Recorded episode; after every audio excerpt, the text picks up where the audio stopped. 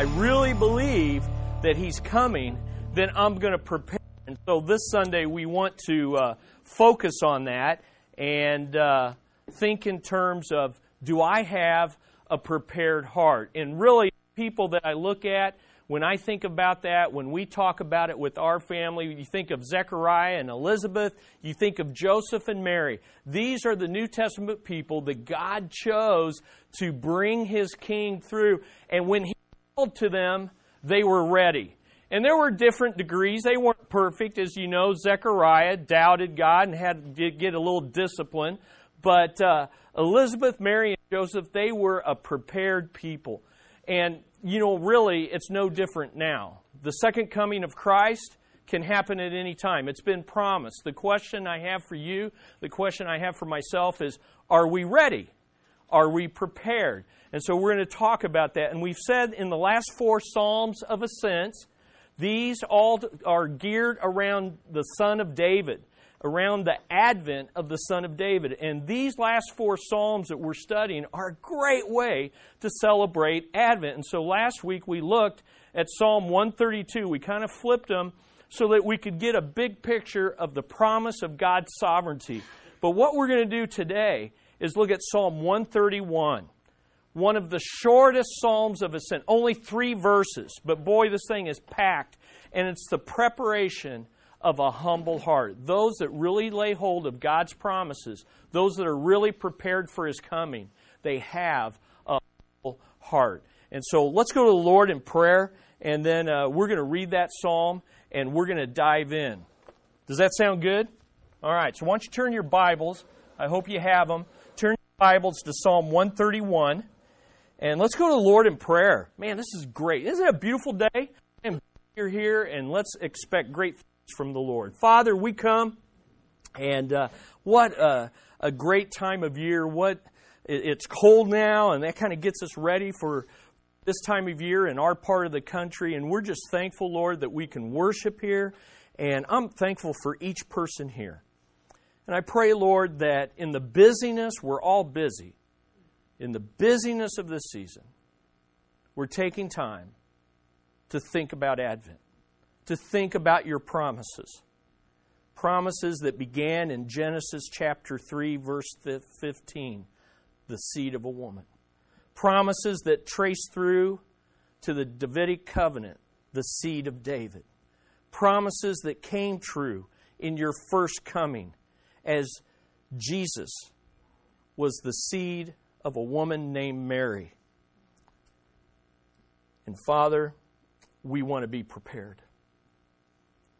We are a proud people, a self sufficient people. And Lord, this psalm cuts through all of that.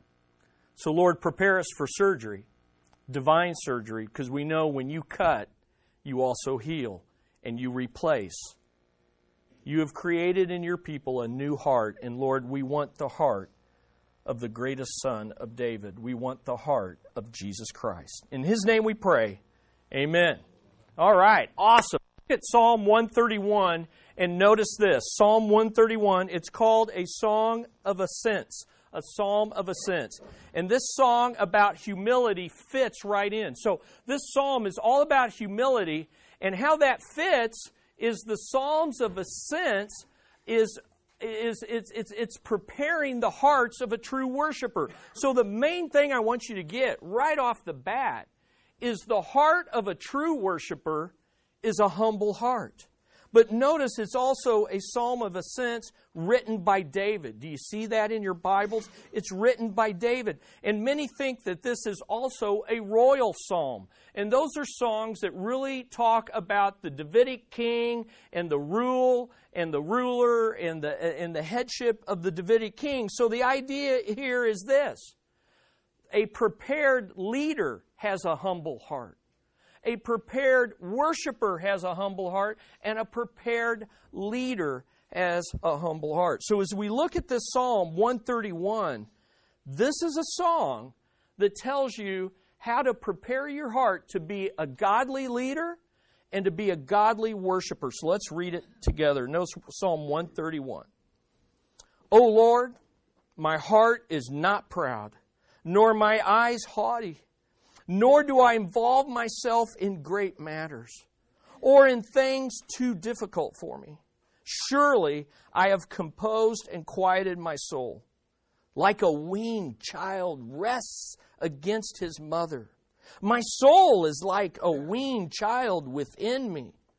O Israel, hope in the Lord from this time forth and forever. Listen, do you want to be a great leader in your marriage? Then have this kind of heart.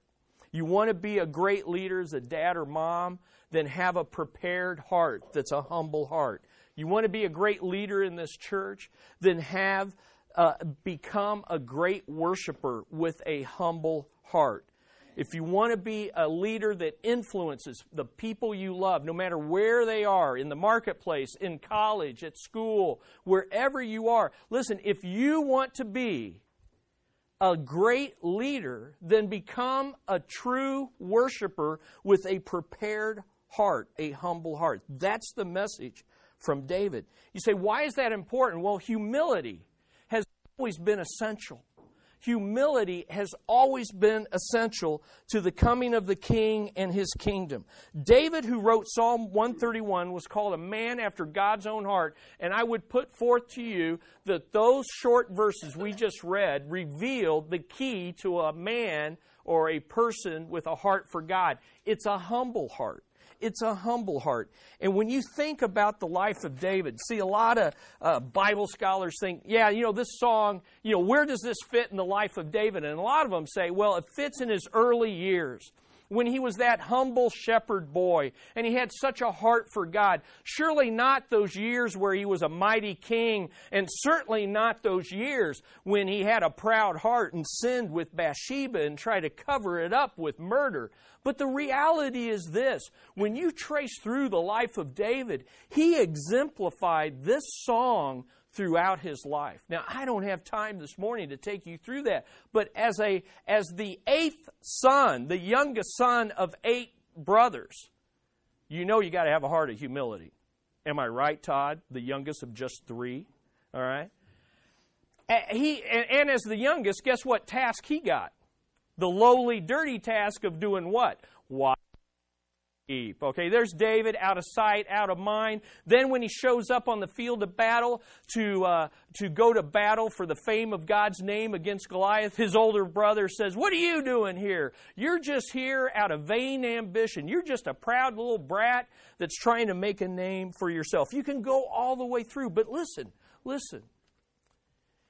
Even when that old prophet Nathan stuck his bony finger in David's face and said, You are the man, David showed a humble heart. And after a year of hiding his sin, he came clean and wrote two beautiful songs about it. After that, he was publicly humiliated and betrayed by his own son, Absalom, who rebelled against him and tried to overthrow his kingdom. And you know what David did? He humbly took that shame and didn't seek revenge. He was gracious to Saul, who sought to kill him. He was already, David was already God's anointed, and Saul knew it, and Saul refused to accept it, and Saul sought to go after him. And even when David had opportunities to kill Saul, who was trying to kill him, what did David do? He sang this song. He showed a humble heart. Even after Saul died, David didn't take revenge on his descendants, but David sought, Where is a descendant of Saul that I could honor and bring to my table? And he brought that man with the longest name in the Bible that I'm not going to pronounce for you today. And he brought him as a cripple to his table, and even he betrayed David. So, what I'm trying to say to you is humility has always been essential to the coming of the king and his kingdom. And David sang this song in his early years, he sang it in middle age, and he sang it to the end of his days. And humility has been essential to the coming of the king. Just think about Mary and Joseph showed this same humility of this song when chosen to be parents of the greatest son of David, the coming king, Jesus Christ. See, I don't think we realize just how much a heart of humility prepares us Think of, think of Joseph. His humility is seen in accepting the public disgrace of staying engaged to a pregnant fiancee. His humility seen in remaining celibate until Jesus was born as God commanded. Men, think about this. You're married. There's no honeymoon. It's put on delay. He humbled himself. He adopted a son as his own that he did not conceive. And then think of Mary accepting the public disgrace of being pregnant while engaged, accepting the mind blowing assignment from the Lord to be the mother of his own son. If that doesn't take some humility, wow refusing to question God's ability to do the impossible, that was, that was a heart of humility. Raising the perfect child. Ladies, ladies, how many times have you thought, man, this is so hard raising imperfect kids? And that's humbling, right? You know what's more humbling? Raising the perfect child. I mean, the perfect child. I, I can't even explore, I don't even know. But that took humility.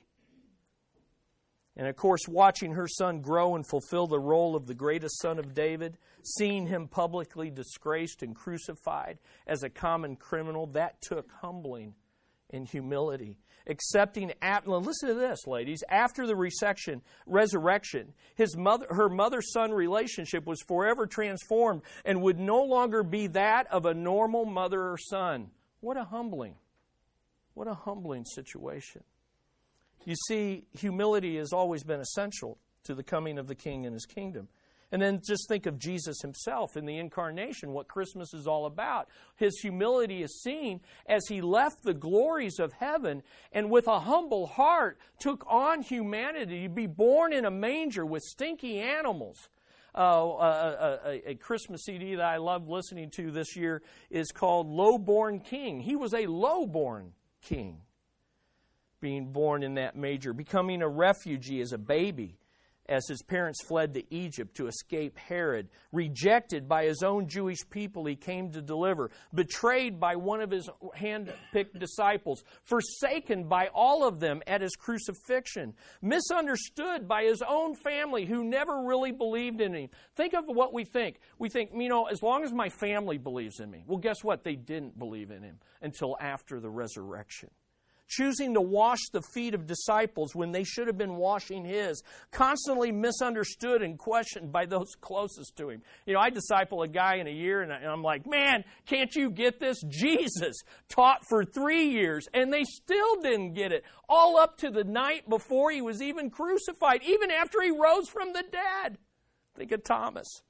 Talk about a heart of humility being crucified as a proud rebel, when in reality he was the most humble, obedient person on the planet. Here's what I'm saying humility has always been essential to the coming of the king and his kingdom, and it doesn't escape us. Our humility as citizens of his kingdom is seen in two ways. First of all, in Philippians 2, we're commanded, have the same attitude in you that was in Christ Jesus. And what is that attitude? A heart of humility.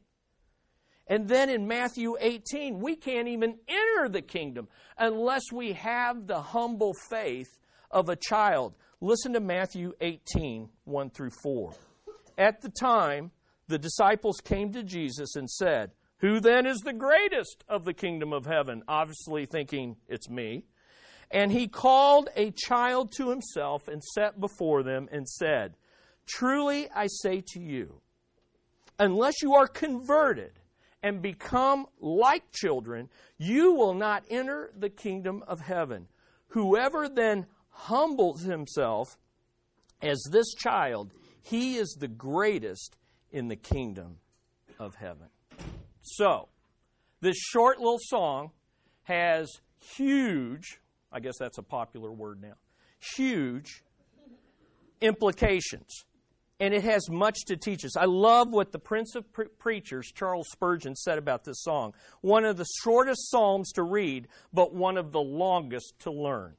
So let's look at it. It's got five characteristics of a prepared worshiper. This is the characteristics that we ought to bring in right now when we come on Sundays to worship. This is the heart that Christ is looking for when he comes back. Those who are prepared will have these five characteristics. So let's take a look at the first one. The first one is a prepared heart is a humble heart. A prepared heart is a humble heart. That we see this in verse 1. O Lord, my heart is not proud, nor my eyes haughty, nor do I involve myself in great manners or things too difficult for me. I really like how the New King James translates it. says, Lord, my heart's not haughty, nor my eyes lofty. Now, that's a, just a good way. Listen, humble people, they don't have haughty, haughty, haughty pride and lofty eyes. Haughty hearts and lofty eyes. The point is clear. David's simply saying to the Lord, Lord, I'm ready to enter your presence because I have a prepared heart. It's a humble heart. Well, how do I know if, how do you and I know if we have a humble heart? Let me give you a couple things. First of all, a humble heart recognizes pride when it raises its ugly head in its own heart. Humble people know they're prideful. Pride people never do. Are you with me? The, you know, listen, proud people don't realize they're proud. That's the problem with pride. It blinds us to the true condition of our heart. In fact, proud people often go around telling other people how humble they are. And that's when you know, you know, so if you start hearing yourself, oh, I'm so humble. I'm one of the humblest people I know. No, you're one of the proudest people. Humble people see their pride and they do what David did. They confess it to the Lord. So, a humble heart recognizes pride. We get in this verse three ways to recognize pride in our own hearts. So, let's take note. First of all, pride is seen in proud attitudes. It's a heart issue. He says, the heart. My heart is not haughty or pr- proud. It begins with a proud attitude. See, pride is to exalt myself over others. That's just about as simple as it can get. It's thinking too highly of ourselves, but also there's a false pride that thinks too lowly of ourselves. Some people go on and on about how they're nothing, and the, you, you, you say the same thing to them that goes on and on about how great they are. Quit talking about yourself. And I love this from C.S. Lewis in mere uh, Christianity. True humility is not thinking less of yourself, it's thinking of yourself less. But if you don't deal with the proud attitudes, it leads to number two pride is seen in presumptuous ambitions. Presumptuous ambitions. That's in the phrase, nor are my eyes lofty or haughty. The proud heart is seen in the proud look. The eyes, the lifting your eyes up is saying, Look, I'm going to be great. It's lifting yourself up and saying, I'm going to make a name for myself. I'm going to be a great person. It's the proud look that in Proverbs 6, the Lord says he hates. Listen to this Proverbs 6. There are six things which the Lord hates. Yes, seven which are an abomination to him. And guess what the first one is? Haughty eyes. The proud look. The proud look. Basically, it's being presumptuous about what you can accomplish and what you can do. Think in terms of the Tower of Babel. Remember, they said, hey, let's gather together and let's make a name for ourselves and build a tower to heaven. That's the idea that uh, he's talking about. One commentator put it this way the proud person looks, compares, competes, and is never content. He plans and schemes in his heart how he can outdo and outperform others. And right there, we could have a little invitation. That's convicting, isn't it? See, pride's not like some of our presidential, you know, it's not the it's not always the big boastful, boastful, boisterous person. It can be people like us in this room who are constantly thinking, I mean, I gotta I gotta outdo, I gotta outperform, constantly comparing, constantly competing. Oh man. You know, if, if we had an x ray to see all of our hearts right now, right? Presumptuous ambitions. Well, this is exactly what Satan, who was a beautiful created angel who many believe was the worship leader of heaven, a true worshiper leading in worship. But one day in his heart, he said in his heart, according to Isaiah 14, I will ascend to heaven. I will raise my throne above the stars of God. I will sit on the assembly in the recesses of the north. I will ascend above the heights of the clouds. I will make myself like the Most High. You see, that's the lofty eye. That's the presumptuous ambition. And yet God said, Nevertheless, you will be thrust down to Sheol, to the recesses of the pit. Well, if we don't get a handle on presumptuous ambition, then pride will be seen in our pompous action. In our pompous action. This is what he says in the last part of this verse. Nor do I involve myself in great matters or things too difficult for me. Now, I looked up pompous because I knew it was a great word. And I looked it up, and you know how dictionaries have de- uh, uh, sentences to, to help explain the word? So I'm going to say a word here in church, but it's from the dictionary, okay? So here's the dictionary description sentence of pompous a pompous ass who pretends he knows everything. Okay? That's, that's it. That's it. That's it. It's a, pro, a, a, proud attitude and a presumptuous ambition will cause us to attempt things that are too lofty for us. You see, the proud person's never, never satisfied with the shape and the limitations God's placed on their life. They're always wanting to be greater than God wants them to be, do things that God hasn't, you know, isn't within His will, push the boundaries and barriers of morality in order to do what they want. That is pompous actions. It's always seeking to do things that only God can do and striving to go where only God can go. Now, I want to bring this down. He says, great and wonderful things. These are the things that only God can do. So let me, let me make this practical. For example, here are pompous actions seeking answers to questions that God has not chosen to reveal. How many people do you know are always asking questions that God hasn't answered and demanding those answers from God? That's pompous action. So trying to solve mysteries that only God can reveal. How many times have you read a book or in, encountered someone? I'm going to explain to you man's responsibility and God's sovereignty. That is a pompous action. Okay? Because God hasn't hasn't explained how that mystery works, right? But there's some people that will dedicate their whole life. I'm going to I'm going to solve this. And then the saddest thing is when they think they have solved it. That's when they get dangerous. Seeking to do things that only God can do, attempting to break through moral barriers, as I have already said, that God has set such pomp, let me bring it even more down to where you and I live. Such pompous actions are seen in the workaholic who thinks everything depends on him or her. That's pride. In the controlling person who thinks they must have their hands on everything, that's pompous action. In the worrier who refuses to let God oversee what they cannot control. In the helicopter parent that can't step back and ever let their child try their wings, that's a prideful heart. In the whiner that can never accept things as they are from the hand of God.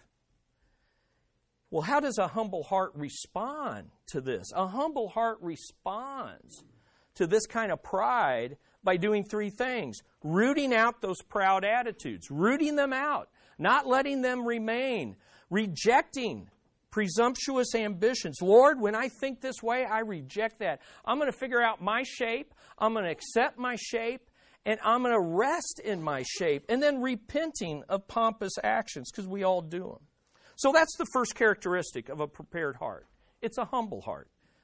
But here's the second characteristic of a humble, of a, of a true worshiper, of a prepared worshiper. And it's this a prepared heart is a praying heart. You see, truly humble people are praying people. Would you agree? Now, look at the beginning of this verse. It's a prayer. Sometimes we read these Psalms and we forget that in the context, this is a prayer. And it begins with these words O Lord.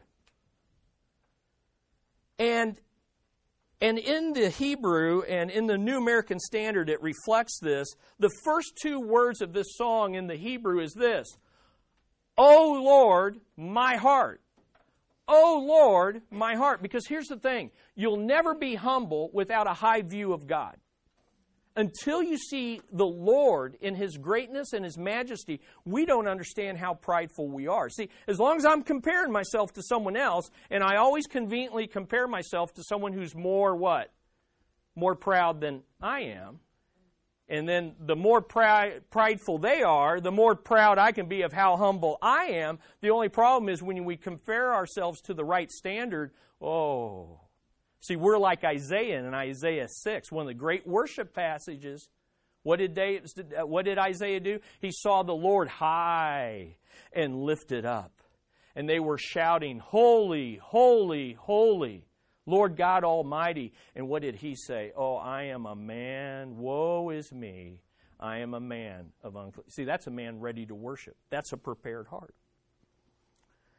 So, this is a prayer. Well, here's the deal a humble heart is a prayerful heart that confesses its own pride before the Lord. A humble heart is a prayerful heart that confesses. See, David, you know, one of the difficulties on this on this song, look at this song. It's like David it almost sounds like he's bragging before the Lord. Hey, I'm not proud. He, he kind of looks like he's committing the very thing, you know, I'm not proud. God, I just want to tell you a little bit here about how not how how humble I am. But listen, He's not bragging before other people. He's not informing God, God, I just want you to know what a humble guy I am. David's confessing to God. And he's saying, Look, God, left to myself, I'm a proud man. But in relation to you, I have become a humble man. You see, the proud heart can be heard in the way proud people pray, if they pray at all. Pride echoes in the prayers of proud people, if they pray at all. Because after all, proud people either don't pray at all. After all, who needs God when you've got it all together? Now, that right there is a good convicting question on whether we're a proud people. How much did we pray this last week? To the degree that we were prayerless, we were proud. And to the degree that we were prayerful, we were humble. Proud people pray about themselves. Their prayers are full of eyes. The subject of the prayer is themselves. Remember the proud Pharisee who prayed and he stood before God and he said, God, I thank you that I am not like other people. I fast twice a week. I pay tithes all of what I get. Now, we've all been in enough prayer meetings, most of us in this room. We know these kind of prayers. People that talk about themselves all the time, ironically, pray about themselves all the time. They pray to let God in on what they're doing and planning to. Hey, God, got some great things planned. Would you bless it? They pray as an afterthought or a last resort in times of trouble. And man, you know what? Are we not all guilty? I'll at least confess for myself. But you know what humble people do? A humble heart can be heard in the way humble, humble people pray, for they pray all the time. See, humility echoes in the prayer of the humble. They go to the Lord in prayer. Where else can they turn? What else can they do? They pray about the Lord and others, not just themselves. They pray to submit to what He wants. Lord, I'm coming to prayer not to tell you what I'm going to do, but to ask you what you want me to do and to let you know I'm ready to do it. They pray as a first response. Wow. So, a prepared worshiper has a humble heart and they have a praying heart. Number three, a prepared heart is a trusting heart. A prepared heart is a trusting heart. You see, this doesn't happen automatically. It happens as we come before the Lord, as we humble ourselves before the Lord, and we pray for the Lord to humble us, then we have a fight on our hands. Lord, I'm a proud person that wants to be a humble person before you. Look at verse 2. Surely I have composed and quieted my soul. Like a weaned child rests against his mother. My soul is like a weaned child. This is something that I've had to work on. This is something I've had to do, he says. Now, two things I want you to see here. First of all, a humble heart turns from oneself to trust completely in the Lord in all things at all times. A humble heart turns from oneself to trust completely in the Lord for all things at all times. Now look at verse 1. Verse 1 was focused on the heart. The heart is the command center, okay? And he's saying, look, in the deepest command centers center of my life, I'm humbling myself. But verse 2, two times he mentions what? Not the heart, but the the soul, and whenever you see soul in the Bible, you want to think the whole life. So here's what happens. When we have a heart of humility, it begins to shape everything in our lives. Everything in our lives. Now you say, Chris, do you really think the Lord wants me to trust Him completely for all things at all times? Really? Proverbs 3, 5, and 7. Trust in the Lord with all your heart. Do not lean on your own understanding. In all your ways, acknowledge Him, and He will make straight your paths. Do not be wise in your own eyes. Fear the Lord and turn away from evil. How serious was David about this? Well, look at that word surely in verse 2. What do some of your other translations have there in verse 2? Surely, anything else? They all surely? What? Instead. Okay. The word there, he's swearing before God. He's saying, God, I swear I have quieted my heart. I swear, I, am committed to this. In fact, Lord, you can do something to me if this isn't really true, if I'm not telling you the truth. See, David's real serious. He says, I swear this is how it is in my heart and life. Now, how is it? Well, he gives us a word picture. A trusting soul is like a weaned child resting on his or her mother. So here's kind of a picture for you and I to kind of discern is this where we're at?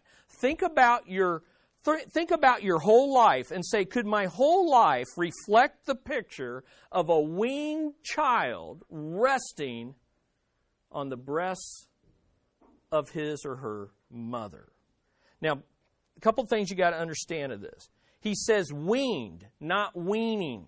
So, this is not a child who is breastfeeding. This is a child who has been weaned off the breast. And yet, no longer needing the mother's milk, still wants the mother's comfort and security. Oh, it's a sweet time, isn't it? Yeah, yeah, because it, it, it's, it's, it's much better than the. I, I don't know, Carmen. I'm trusting your. It, it, it's much better than the actual breastfeeding process. It's that time when that's over, and all women probably say, Thank God. No, maybe not. Okay, I'm, I'm going beyond where I should go. to me, it would seem. Okay. Thank God for women. But here's the point. Here's the picture. Here's the it's a beautiful picture. A weaned child in this culture was 3 to 4 years old. Now maybe sounds better? 3 to 4. Okay. Yeah, okay, no, no, I forgot. I, have heard this story. No, no, no. Okay, three to four, three to four. weaned.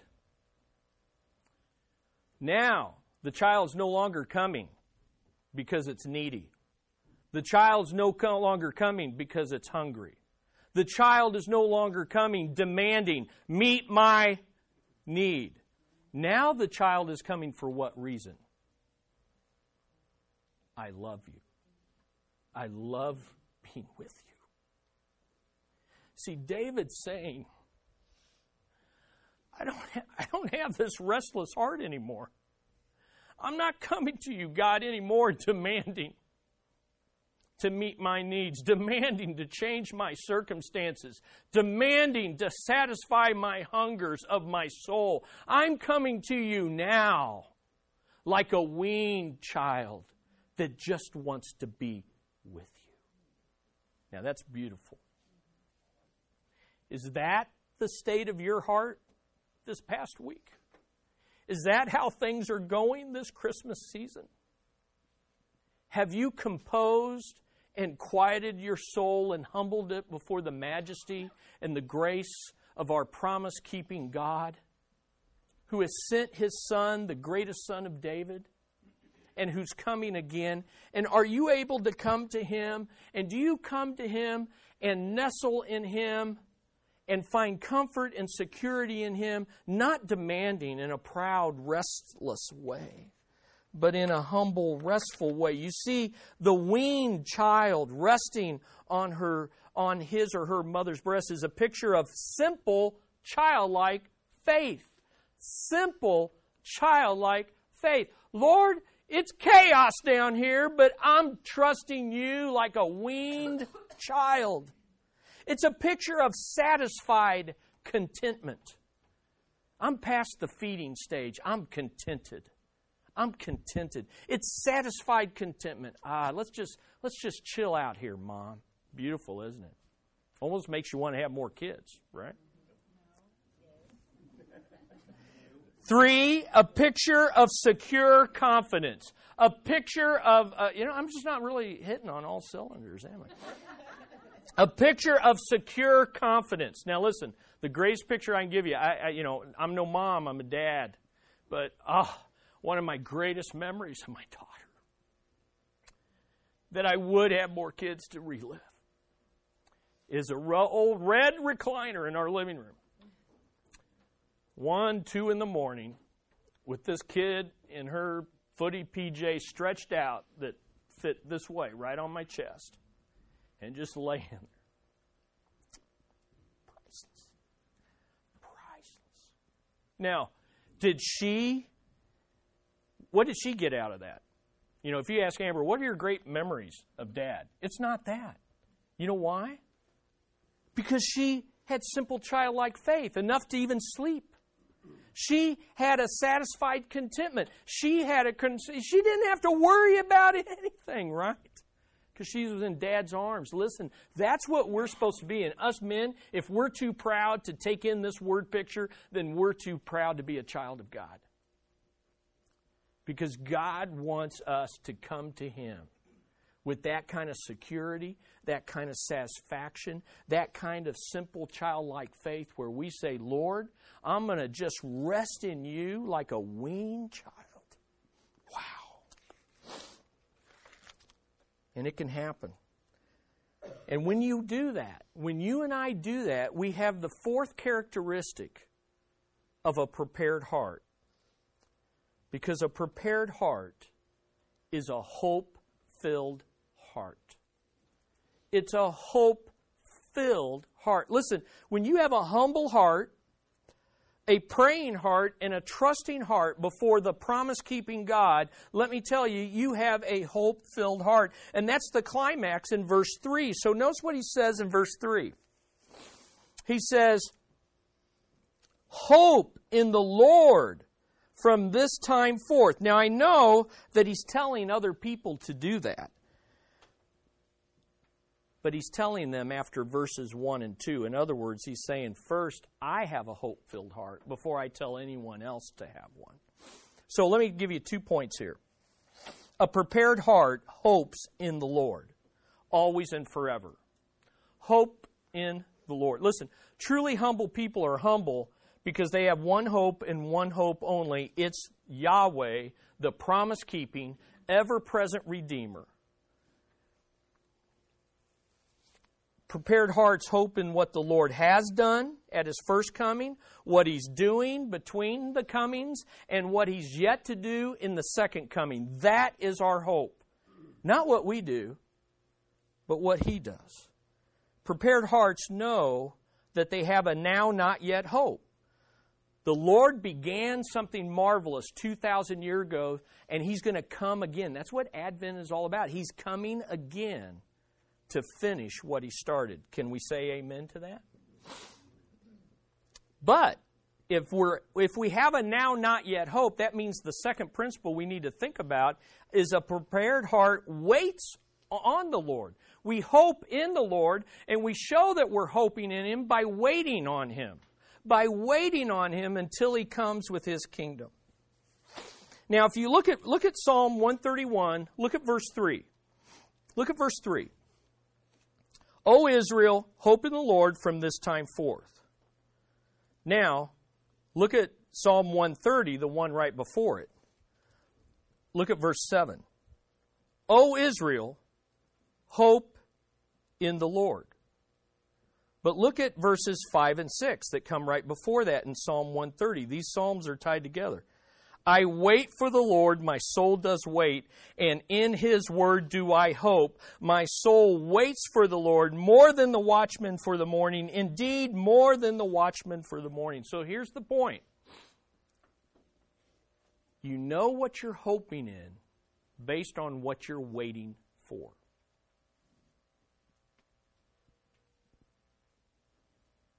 Christmas, kids, their hope is for presents. So, what are they waiting for? Either Christmas Eve or Christmas morning, however your family, whatever you hope for, you're willing to wait for. So, let me ask you. You know, if I ask you the Sunday school question, where's your, ho- are, you know, where's your hope? Well, my hope is in the Lord. Okay? But the real life question is what are you getting up every morning waiting and, and, and anticipating and looking forward to? That's what you're really hoping for. Singles may be hoping for a mate. Married couples may be hoping for children. Couples with children may be hoping for kids moving out. You know, I you know, I don't know.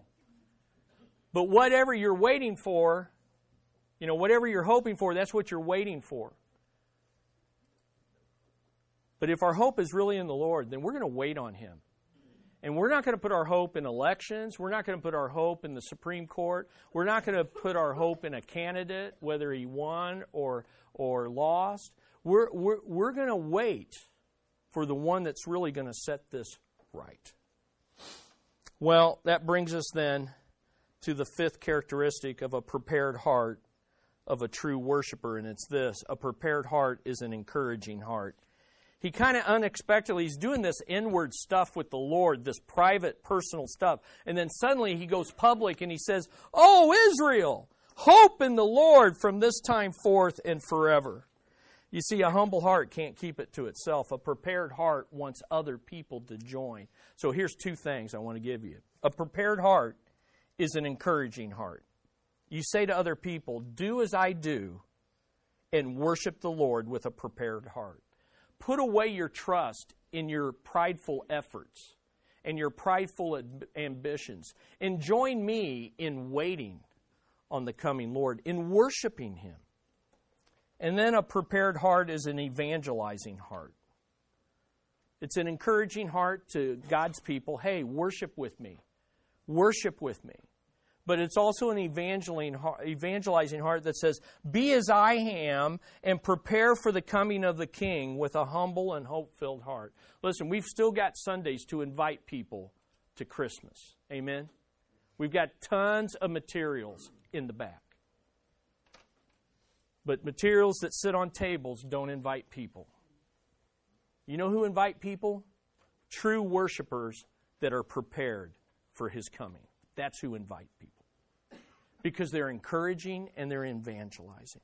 So here's what I say to you today. As I thought, uh, thought through this song, it really made me think of joy to the world. Joy to the Lord, the Lord has come. Let earth receive her king. Let every heart, what? Prepare him room. This is really a song about preparing room for the Lord in our prideful hearts. So I want you to listen to this song. Jerry, if you get the, the lights, I want to end with this song.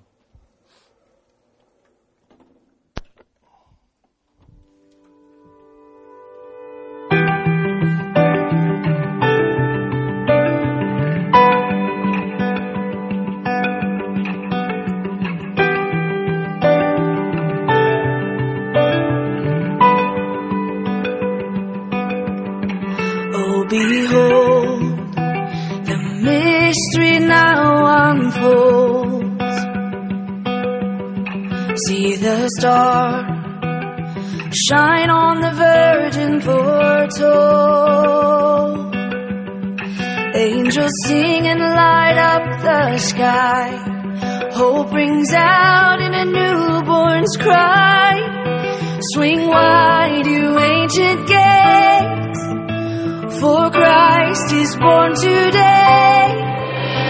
Prepare him prepare him.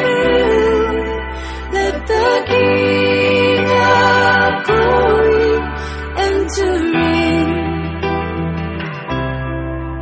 God with us, the promise has come to be. This the to see. In the darkness, a blazing light. To the hungry,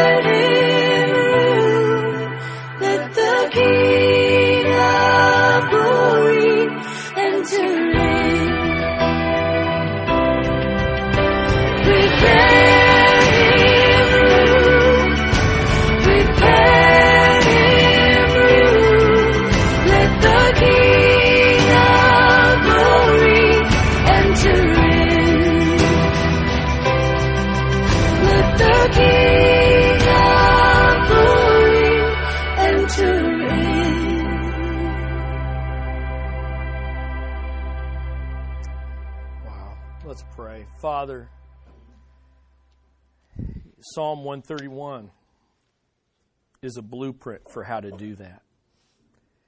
David did it, Mary, Joseph, Jesus. And every child of God that expects to enter the kingdom of God must prepare him room. And Lord, you enable us to do this through the Lord Jesus Christ in his grace. There's some future leaders in this room. May they take this song and sing it on a daily basis. Every one of us who names the name of Jesus needs to be a prepared worshiper every Sunday, really every day. May this be the song of our hearts. May we truly have the heart of a prepared worshiper. So that when you come, and it could be today, we say that. I don't know that we actually live like that, but it could be today, Lord, that you come. May our hearts prepare him room. For he is the one who is worthy in his name, the name above all names. We say, Thank you, Jesus. Come, Lord Jesus. And all God's people said, Amen. Amen. Let's worship. Let's worship.